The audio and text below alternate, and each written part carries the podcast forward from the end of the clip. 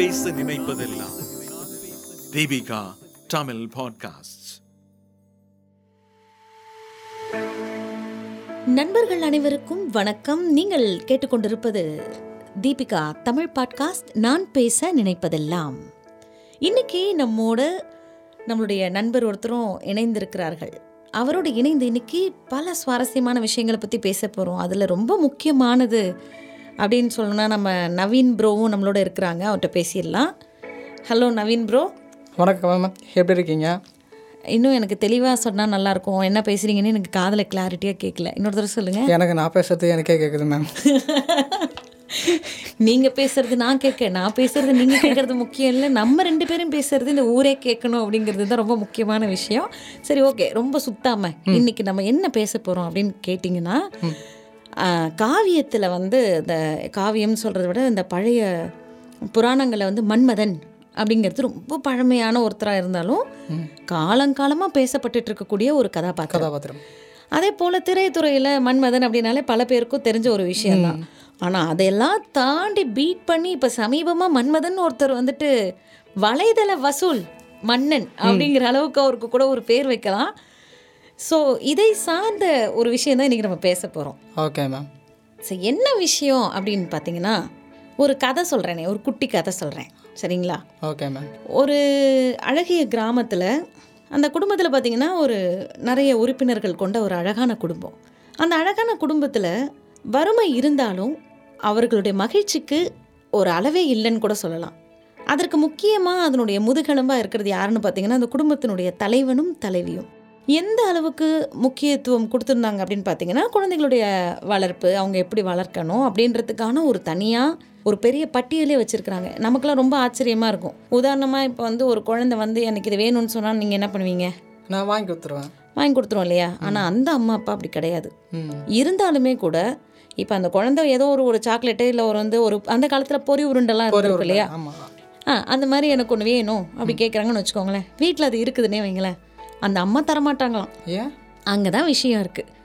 என்னன்னு கேட்டிங்கன்னா, அந்த சிற்றுண்டியை, அந்த உணவை மாலை நேரத்தில் உடன் பிறந்த சகோதர சகோதரிகளோடு இருந்து அவர்களோட பகிர்ந்து அதை நீ சாப்பிடணும் அப்படிங்கிற ஒரு கட்டுப்பாடு அங்கே வச்சிருக்கிறாங்க. Okay ma'am. இது எவ்வளோ முட்டாள்தனமாக இருக்குல்ல? ஆமாம். எனக்கு கொடுத்தாக்க நான் மட்டும்தான் சாப்பிடுவேன், நான் வேற யாருக்கும் தர மாட்டேன் இல்லை. ஆனால் அவங்க அப்படி கிடையாது. இதுக்கு பின்னாடி என்ன காரணம் ஒளிந்திருக்கு அப்படின்னு பார்த்தீங்கன்னா, காத்திருத்தல்.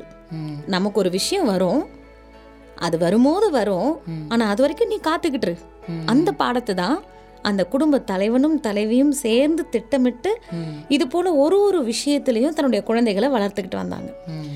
ஸோ இந்த குழந்தைகளுடைய வளர்ச்சி எந்த அளவுக்கு இருந்திருக்கு அப்படின்னு பார்த்தீங்கன்னா, பிற்காலத்தில் தான் ஆசைப்பட்ட எதுவும் கிடைக்காமல் போனாலும் விரக்தியோ ஏமாற்றமோ அந்த குழந்தை சந்திக்கிறது இல்லை. அதை ஏற்றுக்கொண்டு வாழக்கூடிய மனப்பக்குவத்துக்குள்ளார போகுது. ஸோ இதுக்கும் இந்த வலைதள வசூல் மன்னனுக்கும் என்ன சம்பந்தம்னு இந்த இடத்துல நீங்க கேட்டிருக்கணும். நான் சொன்ன அந்த கதைக்குள்ளார போயிட்டீங்க. பொறி உருண்டை ஞாபகம் வந்துருச்சுன்னு நினைக்கிறேன். ஸோ என்ன விஷயம் அப்படின்னு கேட்டீங்கன்னா, நமக்குண்டான அந்த ஆர்வம் இருக்கு இல்லையா, அடுத்து என்ன அப்படிங்கறத உடனே நம்ம தெரிஞ்சுக்கணும். அததான் என்ன பண்ணிருக்காங்க, அவங்க அழகா அதை கண்ட்ரோல் பண்ணி அந்த குழந்தைக்கு காத்திருமா, சாயந்தரம் வரைக்கும் நீ காத்துரு அப்படிங்கிற அந்த ஒரு சின்ன ஒரு கலைய சொல்லி கொடுத்துருக்காங்க. ஆனா அதே உதாரணமா இப்ப நீங்க சொன்னீங்கல்ல, கேட்டோன்னே வாங்கி கொடுத்துட போறோம், சின்னதா ஒரு பொறி உருண்டை, இதுல என்னமா இருக்கு அப்படின்னு கவரோட சில பேருக்கு கொடுப்போம் இல்லையா? அப்ப என்ன மனோபாவம் வரும்னா, இது முழுக்க எனக்கு மட்டும்தான், வேற யாருக்கும் நான் தரமாட்டேன் இல்லைங்களா? அப்ப பகிர்தல் அப்படிங்கறதும் அந்த இடத்துல இல்லாம போயிடுது. ஸோ இதனுடைய எல்லாவற்றினுடைய முதிர்ச்சி நிலை எங்க நிக்குது அப்படின்னு பாத்தீங்கன்னா, ஆர்வம். அடுத்து என்ன இருக்கும். ஸோ இதுக்கு ஒரு சின்ன உதாரணம் சொல்லணும்னா, நம்ம இந்த கம்ப்யூட்டர் கேம் அந்த காலத்துல பாத்தீங்கன்னு வச்சுக்கோங்களேன், ஒரு லெவல் தாண்டும் போதும் நமக்கு அப்படியே காசு நிறைய என்னமோ கையிலேயே தூக்கி கொடுக்குற மாதிரியான ஒரு சந்தோஷம் வரும். நானும் அனுபவிச்சுக்கிறேன் மேம். ஒரு 500, ஐயோ 1000, என்னோடதுல இவ்வளோ ஸ்கோர் சேர்ந்துருச்சா அப்ப நான் அடுத்த ஸ்டெப் போறேன், அடுத்த லெவல். ஆனா அந்த அடுத்த லெவல் போகிறதுக்கு முன்னாடி நான் 10 பேரை காலி பண்ணிட்டு போறேன்றது கூட தெரியாம நான் போய்கிட்டு இருக்கிறேன். இது போன்ற மனோபாவங்கள் நமக்கு தொடர்ந்து இயல்பாகவே அந்த குழந்தை பருவத்திலிருந்து விளையாட்டில் ஆரம்பித்து எல்லா விஷயங்களையும் காத்திருத்தலை இழந்துட்டோமா? ஆமாம் மேம். அதே போல நாம் ஒரு நிலையிலிருந்து அடுத்த நிலைக்கு உடனடியா போகணும். யாரை வேணும்னாலும் நமக்கு அது பலி கொடுத்துட்டு கூட போகலாம் அப்படிங்கிற ஒரு எண்ணமும் உருவாக்கிட்டோம் இல்லைங்களா? ஸோ இதனுடைய விளைவு என்ன ஆயிட்டு இருக்குன்னா, சமீப காலமா பார்த்தோம்னா இந்த பள்ளி பருவத்தை சேர்ந்த குழந்தைகள் பார்த்தீங்கன்னா நிறைய இந்த வலைதளங்கள் வரக்கூடிய சிக்கல்களில் சிக்கிக்கொள்வது. என்ன காரணம் அப்படின்னு பார்க்கும் பொழுது, அந்த குழந்தைகளுக்கு ஏற்படக்கூடிய அந்த பருவ மாற்றத்தில் ஏற்படக்கூடிய ஒரு விதமான தூண்டல். அந்த தூண்டல் எந்த அளவுக்கு போகுது அப்படின்னா, தவறுதலா நான் ஒரு வார்த்தையை ஒரு எழுத்தை நான் தவறுதலா டைப் பண்ணிட்டேன்னா கூட வேற ஒரு விதமான ஒரு வீடியோ வரும் எனக்கு. ஆமா மேம். சோ ஃபர்ஸ்ட் நான் என்ன பண்ணுவேன், முகம் சுழிச்சிட்டு இது எனக்கு வேண்டாம் விட்டுருவோம். ஆனா உங்களுடைய பிரவுசர்னு சொல்லுவோம் இல்லையா, அது எப்படி புரிஞ்சுக்குமா தெரியுமா, ஒருவேளை நீங்க இதையும் தேடி இருப்பீங்களோ அப்படின்னு சொல்லிட்டு நீங்க எப்பப்பெல்லாம் போன் எடுத்து நீங்க உள்ளார வந்துட்டு சர்ச் பண்ணி பார்க்குறீங்களோ அப்பப்பெல்லாம் இது போன்ற தவறுதலான நிறைய ஆபாசமான வீடியோக்கள் உங்களுக்கே தெரியாமல் வந்துக்கிட்டே இருக்கும். Okay ma'am. அப்போ ஒரு நாளைக்கு ஒரு 5 தடவை வேணான்னு நினைக்கிறீங்க, 6ஆவது தடவையும் வருது, என்ன பண்ணுவீங்க? போய் பார்க்கணும்னு தான் தோணும். நம்ம என்ன தப்பாக பண்ணுறோம், யாருக்கும் எதுவும் கெடுதல் பண்ணலையே, சரி ஓப்பன் பண்ணி தானே பார்ப்போம். அப்போ இது பார்க்கும் பொழுது நம்மளுடைய உடலுக்குள்ளாக ஏற்படக்கூடிய மாற்றங்களில் பல விஷயம் நடக்கும். இந்த நேரத்தில் அதே மனநிலை கொண்ட யாரோ ஒருவர் நம்மோடு தொடர்பு கொள்ளும் பொழுது அந்த உணர்வை இதனுடைய அடுத்த லெவல் எப்படி இருக்கு, சோ இதனுடைய தேடலின் அடிப்படையில உங்க உணர்வுகளை தூண்டிதான் அடுத்தடுத்த நிலைகளுக்கு உங்களை கொண்டு சென்று பாழாக்குகிறது. சோ ஒட்டுமொத்தமா அட்வர்டைசிங் அப்படிங்கிறது உங்களுடைய ஆசையையும் ஆர்வத்தையும் தூண்டுதலின் பேரிலே ஒரு பொருளை பிரபலமாக்கி விற்பனை செய்வதுதான் ஒரு அட்வர்டைசிங் அப்படின்னு சொல்றது. Okay ma'am. இப்போ எனக்கு ஒரு கேள்வி இருக்கு மேம். இப்போ நான் அட்வர்டைஸ்மெண்ட் பார்க்குறேன்னு வச்சுக்கோங்களேன், எனக்கு முதல் முறை வேணானும் போதே அதை நான் கேன்சல் பண்ணிட்டு போயிடுறேன்ல, அப்படி இருக்கும் போது அது ஏன் எனக்கு திரும்ப திரும்ப வரணும், எதுக்கு நான் அதை பார்க்கணும்? நம்ம இதுக்குள்ளார நீங்கள் போகணுன்னு பார்த்தீங்கன்னா முழுமையாக செட்டிங்ஸ்லாம் நிறையா இருக்குது. நம்ம வச்சுருக்கக்கூடிய ஆண்ட்ராய்டு ஃபோனையும் வாட்ஸ்அப்பில் அப்டேட்ஸ் எல்லாம் பார்க்கும்பொழுது நிறைய நேரங்கள் நம்ம பண்ணியிருக்க மாட்டோம். வலைதளம் என்ன புரிதலில் இருக்குன்னா, உங்களுக்கு இது தேவைப்படுது போல் நீங்கள் எப்பயோ தெரியாமல் ஒரு தடவை நீங்கள் அதை ஓப்பன் பண்ணியிருப்பீங்க.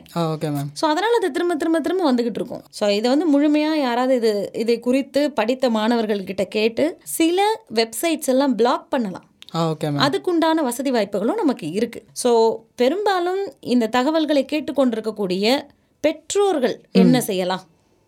இதெல்லாம் நடக்குது, இதுக்கு நாங்க பெத்தவங்களும் என்னமா பண்ண முடியும்? படிக்க வைக்கணும்னு சொல்றீங்க, ஸ்கூலுக்கு போக முடியாத நிலைமையில அட்லீஸ்ட் புள்ள வீட்டுல இருந்தா படிக்கட்டும் அப்படின்னு சொல்லிட்டு ஒரு போன் வாங்கி கொடுக்குறோம். இதுக்குள்ளார என்ன நடக்குதுன்னு எங்களுக்கு தெரியலையம்மா அப்படின்னு நீங்க நினைக்கிறீங்களா?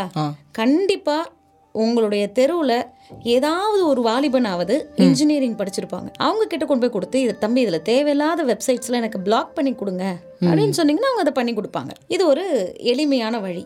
இரண்டாவது விஷயம் அடுத்து இந்த யூடியூப்ல நம்ம ரொம்ப என்ன சொல்றது, பாதிப்பான விஷயங்களை பத்தி நம்ம நிறைய சொல்லியிருக்கோம். ஆனா ஒரு விதத்தில் அது நன்மைகளையும் செய்து கொண்டிருக்கிறது. எந்த அளவுக்கு அப்படின்னு பாத்தீங்கன்னா, வாழ்க்கை இதோட முடிஞ்சிருச்சா, நமக்கு அடுத்த நிலைக்கு போக முடியாதா? அதே போல பல பெண்கள் வீட்டிலே முடக்கப்பட்ட நிலையில் இருக்கும் பொழுது கூட அவர்களுடைய அந்த உணர்வுகளினுடைய தேக்கங்களுக்கு ஒரு வடிகாலாய் கூட தனது திறமைகளையும் தனது ஆற்றலையும் வெளிப்படுத்தக்கூடிய ஒரு வாய்ப்பாகவும் அந்த யூடியூப் சேனல் இருக்குது. ஆனால் எது எப்படி இருந்தாலும் இந்த உலகை பொறுத்தவரை வியாபாரம் என்று ஒன்று வந்துவிட்டால் அதனுடைய விளைவுகளும் இருக்கத்தான் செய்யும். இதையெல்லாம் நம்ம மனசில் வச்சுக்கிட்டு இதை பாசிட்டிவாக நீங்கள் வியாபாரத்துக்கு பயன்படுத்தணும்னு நினைக்கிறீங்களா? அதனுடைய விளைவுகளை மனதில் வைத்துக்கொண்டு செயல்படுங்கள். மேம், ஆன்லைனில் நிறைய விஷயங்கள் இருக்குது, அதை நல்லதுக்காகவும் பயன்படுத்தலாம்னு நீங்கள் சொல்கிறீங்க. ஓகே, அந்த லெவலில் நாங்கள் போகிறோன்னு வச்சுங்களேன், அப்படி நல்லதாக போட்டால் பார்க்குறது 100ல் 10 பேருனா, நான் ஒரு கேம் விளையாடுறேன்னு வச்சுங்களேன், அதை நான் லைவில் போடுறேன். அது லைவில் போடும்போது எனக்கு அதுக்கு தான் வியூ அதிகமாக போகுது. நான் ஒரு படிப்பை பற்றி பேசினாலோ இல்லை ஒரு முக்கியமான விஷயத்தை பற்றி பேசினாலோ கேட்குறதுக்கு ஆள் இல்லை. அப்படி இருக்கும்போது நாங்கள் என்ன மேம் பண்ணுறது? உங்களை வெளியிலேருந்து நிறைய பேர் என்ன வேணாலும் உங்களை புஷ் பண்ணலாம், அதை பற்றி எதையும் ஒரி பண்ணிக்காதீங்க. Okay ma'am. உங்களுடைய இலக்கு உங்கள் பார்வைக்கு தெளிவாக இருக்குன்ற பொழுது ஓகே மேம், எத்தனை பேர் உங்களை டிஸ்டர்ப் பண்ணாலும் ஓகே மேம் நீங்கள் டிஸ்டர்ப் ஆக மாட்டீங்க. அப்போ நான் பொழுதுபோக்குக்காக கேம் பார்க்கக்கூடாதா அப்படின்னா, அந்த ஃபோன் எடுக்க போகிறதுக்கு முன்னாடி உங்கள் மைண்டுக்கு நீங்கள் சொல்லுங்கள், ஓகே மேம் இது என்னுடைய பொழுதுபோக்கிற்கான ஒரு செயல் மட்டுமே. அப்படி ஒருவேளை இந்த பொழுதுபோக்கில் கூட எனது மனிதாபிமானங்களையும் மனித நற்பண்புகளையும் அழிக்கக்கூடிய அளவிற்கு இந்த கேம் இருக்கும் பட்சத்துல இந்த கேம் எனக்கு வேண்டாம். நீங்க அந்த ஒரு நிலைப்பாட்டுக்கு வந்தீங்கன்னா நிறைய நல்ல கேம்ஸ் இருக்கு, அதை நோக்கி போங்க. ஆனால் இப்போதைக்கு அந்த மாதிரி ஒரு சூழ்நிலையை நம்மளை வச்சுக்கல மேம். இது யாரும் நம்ம சொல்லி கொடுக்கல, இதான விஷயம். இப்போ அவங்களுடைய லெவலுக்கு இறங்கி போனாதான் என்னென்ன கேட்ஜெட்ஸில் அவங்க என்னென்ன கேம்ஸ் விளையாடுறாங்கங்கிறது தெரியும். Okay ma'am. ஸோ இப்போ நான் வந்து என் குழந்தைக்கு ஒரு 2 கார் வாங்கி கொடுத்தேன். அந்த 2 காரையும் நான் என் குழந்தைக்கு சொல்லி கொடுத்த முதல் நான் சொன்ன விஷயம், நீ வண்டி ஓட்டு, ஓகே மேம், எந்த வண்டியும் எதுவும் இடிக்கக்கூடாதுப்பா, அது தப்பு, ஏன்னா அது ஆக்சிடென்ட் ஆகிடும். ஸோ என் குழந்தைக்கு நம்ம சொல்கிறது வந்து முட்டாள்தனமாக இருக்கலாம், ஓகே மேம், ஆனால் இன்றைக்கும் அதை அவன் ஃபாலோ பண்ணுறான். அது வந்து வண்டியில் மட்டும் கிடையாது, வாழ்க்கையிலும். Okay ma'am. ஸோ இது மாதிரி சின்ன சின்ன விஷயங்களில் நம்ம கொஞ்சம் அழகுபடுத்துங்க, அர்த்தமுள்ளதாக்கும். அதுக்கு கண்டிப்பா நம்மளுடைய முன்னோர்களை இந்த இடத்துல முன்வைத்து அவர்களை ஒரு வழிகாட்டியா வச்சு நம்ம வாழணும் அப்படிங்கிறது தான் இன்னைக்கு நம்ம இந்த வலைதள வசூல்ல இருந்து நமக்கு கிடைச்ச மிகப்பெரிய ஒரு பொக்கிஷமான செய்தி அப்படின்னு சொல்லலாம். Okay ma'am. மேம், இப்போ வலைதளத்தில் பார்த்தீங்கன்னாக்கா என் குடும்ப தலைவர், அதாவது அப்பாவும் வேலைக்கு போகிறாரு, அம்மாவும் வீட்டிலேருந்து யூடியூப் சேனலை வச்சு சமையல் ஒரு ப்ரோக்ராம் நடத்துகிறாங்க, அவங்களும் சம்பாதிக்க ஆரம்பிக்கிறாங்க. என் தம்பியும் தங்கச்சிங்களும் ஆன்லைனில் கேம் மாதிரி விளையாடி அவங்களும் சம்பாதிக்கிறாங்க. இது எல்லாமே நல்ல விஷயத்துக்காக தான் செஞ்சிட்ருக்காங்க. ஸோ கேம் விளையாடுறதுல நல்ல விஷயங்களை சொல்லியும் கேம் விளையாடுறவங்களும் இருக்காங்க. அப்படி இருந்து எங்களுக்கு வருமானம் வருது. அப்படி இருக்கும்போது இதை எப்படி தவறுன்னு சொல்ல முடியும்? அதாவது வெளி தோற்றத்திலேருந்து உங்களுக்கு பார்க்கும்பொழுது இது எல்லாமே அழகானது, வருமானம் வரக்கூடியது அப்படின்னு தோணலாம். ஒரு விஷயத்தை மட்டும் ஆழ்மனதில் பதிய வச்சுக்கோங்க, உடலை வருத்தாமல் நமது அறிவை பயன்படுத்தாமல் எளிமையாக நமக்கு வரக்கூடிய எப்படிப்பட்ட வரவுகளிலுமே ஒரு சிக்கல் இருக்கும். Okay ma'am. இதனுடைய அர்த்தம் இதை அனுபவித்தவர்களுக்கு தெரியும். Okay ma'am. ஏன்னா இந்த உலகத்துல பிழைப்பிற்கென்று பல வழிகள் இருக்கு. எனக்கு தெரிஞ்சு நான் வந்து ஒரு ட்ரெயின்ல தினமும் பயணம் செஞ்சு வரக்கூடிய ஒரு சாதாரண ஒரு பெண்மணி தான். Okay ma'am. எனக்கு என்ன ஒரு ஆச்சரியமான விஷயம் அப்படின்னு பாத்தீங்கன்னா, செங்கல்பட்டுல இருந்து மீனம்பாக்கத்துக்கு ஒரு அம்மா தினம் வருவாங்க போவாங்க. இதை நான் எனக்கு ரொம்ப ரொம்ப நாளா கேட்கணும் அவங்கள்ட்ட இருந்தது. என்னம்மா எங்க இருந்து வரீங்க? நானம்மா செங்கல்பட்டுல இருந்து வரேன். வீட்டுக்காரர் என்னம்மா பண்றாரு? அடையம்மா அவர் எப்ப பாரு குடிச்சிட்டு தொந்தரவு பண்ணிக்கிட்டே இருப்பாரு, நான் பிள்ளைங்களுடைய குடும்பத்துக்காக நான் வரேன் இதை சொல்லியிருக்கிறாங்க. சரிம்மா என்ன வேலை செய்றீங்க? சித்தாள் வேலைதாம்மா செய்யறேன். எவ்வளோம்மா கிடைக்கும்? என்னம்மா மிஞ்சு போனா ஒரு 200 ரூபா 150 ரூபாய் இவ்வளவுதான் கிடைக்கும். சாப்பாடு நாங்க சாப்பாடு எடுத்துட்டு போயிருவோம். சரி, எத்தனை நாள் வேலை இருக்கும்? அந்த என்னமா ஒரு மாசம் வேலை இருக்கும், அதுக்கப்புறம் இருக்காது. இது ஒரு பக்கம் வச்சுக்கோங்க. எனது வாழ்க்கை இப்படித்தான் இருக்கணும்னு நிர்ணயிக்கக்கூடிய மனிதர்கள் இந்த உலகத்துல நிறைய பேர் இருக்காங்க. அப்படிப்பட்டவங்க கிட்டயும் அதே விலை மாதிரிகள் கிட்ட போய் கேட்டீங்கன்னாலும் அதுல இருக்கக்கூடிய பல சிக்கல்களை கண்ணீரா சொல்லுவாங்க. இது ரெண்டுத்தையும் எதுக்கு நான் உங்களுக்கு ஒப்பிட்டு சொல்றேன் அப்படின்னா, மிக குறைவான சம்பளம், இதுல எனக்கு மன நிறைவு இருக்குன்னு நினைக்கக்கூடிய ஒரு பெண்மணி உடலை வருத்தி தனது உணர்வுகளையும் வருத்தி வியாபாரத்திற்கு செல்லக்கூடிய அதிகப்படியான வருவாய் தரக்கூடிய அந்த இடத்துல இருக்கக்கூடிய பெண்மணிகளுக்கும் ஒரு சில சிக்கல் இருக்கு. சரிங்களா? இது இரண்டில் எதை நான் தேர்வு செய்ய போகிறேன்? இதுலதான் அந்த விஷயம். இப்ப நீங்க சொன்ன சப்ஜெக்டுக்கு வரேன். நீங்க சொல்லக்கூடிய இதே யூடியூப் சேனல்ல இப்போ ஒரு பெண்ணா நான் வந்து வெளியில அப்பியர் ஆகிறேன் அப்படின்னா, உதாரணத்துக்கு அந்த புகழ்ச்சின்னு சொல்லுவோம் இல்லைங்களா, உங்களுடைய ப்ரோக்ராம் ரொம்ப நல்லா இருந்தது. 100ல எனக்கு தெரிஞ்சு ஒரு 10 பேர் மனசார சொல்லுவான். அந்த 10 பேரும் பாத்தீங்கன்னா ரொம்ப வயசானவங்களா இருப்பாங்க, இல்ல வந்து அந்த ஏஜ் சேர்ந்த லேடிஸா இருப்பாங்க. அதெல்லாம் ஓகே. ஆனா அந்த மீதி இருக்கிற பேர் இருக்காங்க பாத்தீங்களா, அதுல பெரும்பாலும் அந்த வசைப்பாடி சொல்றது, வஞ்சகத்தன்மையோட சொல்றது, இதெல்லாம் இருக்கு பாருங்க. இந்த சிக்கல்ல என்ன ஆகும்னா, நீங்க புதுசா அந்த தொழிலுக்குள்ள வந்திருக்கீங்க. சோ அப்ப ஏற்கனவே எங்க வீட்டுல எனக்கு அங்கீகாரம் இல்ல, அந்த ஏமாற்றம் ஒரு பக்கம். எனக்கு வேண்டும்ன்ற அன்பு கிடைக்கல, அந்த ஏமாற்றம் ஒரு பக்கம். இப்ப திடீர்னு எனக்கு ஒரு அங்கீகாரமும் ஒரு அன்பும் வேறு ஒரு வழியில வருது அப்படின்னும் பொழுது அதனுடைய நீட்சி எங்க போகும்னு பாத்தீங்கன்னா உங்களுடைய தொலைபேசிக்கு வரும். சரிங்களா? அப்ப இந்த சிக்கல் எல்லாம் தவிர்ப்பது என்னன்னு தெரிஞ்சுக்கிட்டு நீங்க இதுக்குள்ளார போனீங்கன்னா உங்களுக்கு safe. Okay ma'am. Okay ma'am. அப்போ ஒரு வலைதளத்துக்குள்ளார நீங்க ஒரு தொழில் தொடங்குறீங்கன்னா அதனுடைய எல்லா கான்சிக்வென்சஸும் தெரிஞ்சு எந்த வயதினரை சார்ந்தவங்களா இருந்தாலும் ஒரு தெளிவு நோக்கத்தோட உள்ளார போங்க. Okay ma'am. அந்த தெளிவு நோக்கத்தோட உள்ளார போக முடியாதவங்க தான் சிக்கலில் மாட்டிக்கிறாங்க. ஸோ ஆனால் இதில் இன்னும் குறிப்பாக சொல்லணும்னா சில ஆப்லாம் இருக்குது. இப்போ மீஷோ ஆப்புன்னு சொல்கிறாங்க. Okay ma'am. ஸோ இது மாதிரி நிறைய வியாபாரத்திற்கென்றே இப்போ அமேசான் இருக்குது, இல்லை அதே போல் வந்து ஒரு ஃப்ளிப்கார்ட் இருக்குது. இது மூலமாக நீங்கள் போகும்பொழுது என்ன ஆகும்னா அந்த இடத்துல ஒரு கஸ்டமர் கேர்னு இருக்கும். ஒரு உங்களுக்கு பில் கம்ப்ளைண்ட் இருக்குது, ஒரு கிளைம் பண்ணணும்னா சட்ட ரீதியாகவும் நீங்கள் இதை அணுகிறதுக்கான நிறைய வாய்ப்புகள் இருக்குது. ஸோ இது போன்ற அங்கீகாரம் பெற்ற வலைதளங்களுக்கு உள்ளார மிகவும் பாதுகாப்பாக பயணம் செய்யணும் அப்படிங்கிறது தான் கண்டிப்பாக இது வந்து நம்மளுடைய தீபிகா தமிழ் பாட்காஸ்டினுடைய நேயர்களுக்கு நாம் சொல்லக்கூடிய மிக முக்கிய செய்தியாக இருக்கும் அப்படிங்கிறது. ஸோ இந்த நேரத்தில் நம்மளுடைய வலைதள மன்னன் மதன் அவர்களுக்கு நம்ம நன்றி சொல்கிறோம். ஏன்னா அவரால் தான் இது போல தகவல்களை நாம் மீண்டும் மீண்டும் நம்ம குழந்தைகளை பாதுகாப்பாக வச்சுக்கணும், நம்மளுடைய பெண்கள் வந்து பாதுகாப்பாக இருக்கணும், தேவையில்லாத சில விஷயங்களுக்குள்ளார சிக்கலுக்குள்ளார நம்ம மாட்டாமல் இருக்கலாம். இன்னும் சில ஆண்கள் நினச்சிப்பாங்க, ஏமா சிக்கல்னா பெண்களுக்கு மட்டும்தானா, ஆண்களுக்கு இல்லையா அப்படின்னு நினைப்பாங்க.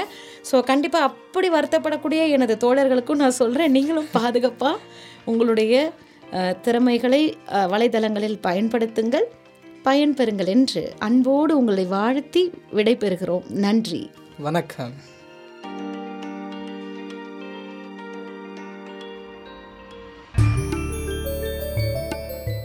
இந்த வலையொலியை தயாரித்து வழங்குவது தீபிகா ஊடக மையம். இணைந்து வழங்குவோர் அரும்பு மாத இதழ் மற்றும் டான்போஸ்கோ கல்லூரி, சென்னை. குரல் வடிவம் அமளி, ஒலி வடிவமைப்பு வின்ஸ்டன்.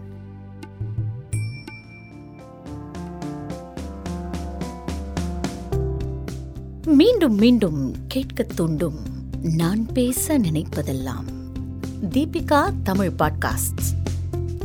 வாரம் 2 முறை சந்திப்போம். சிந்திக்க.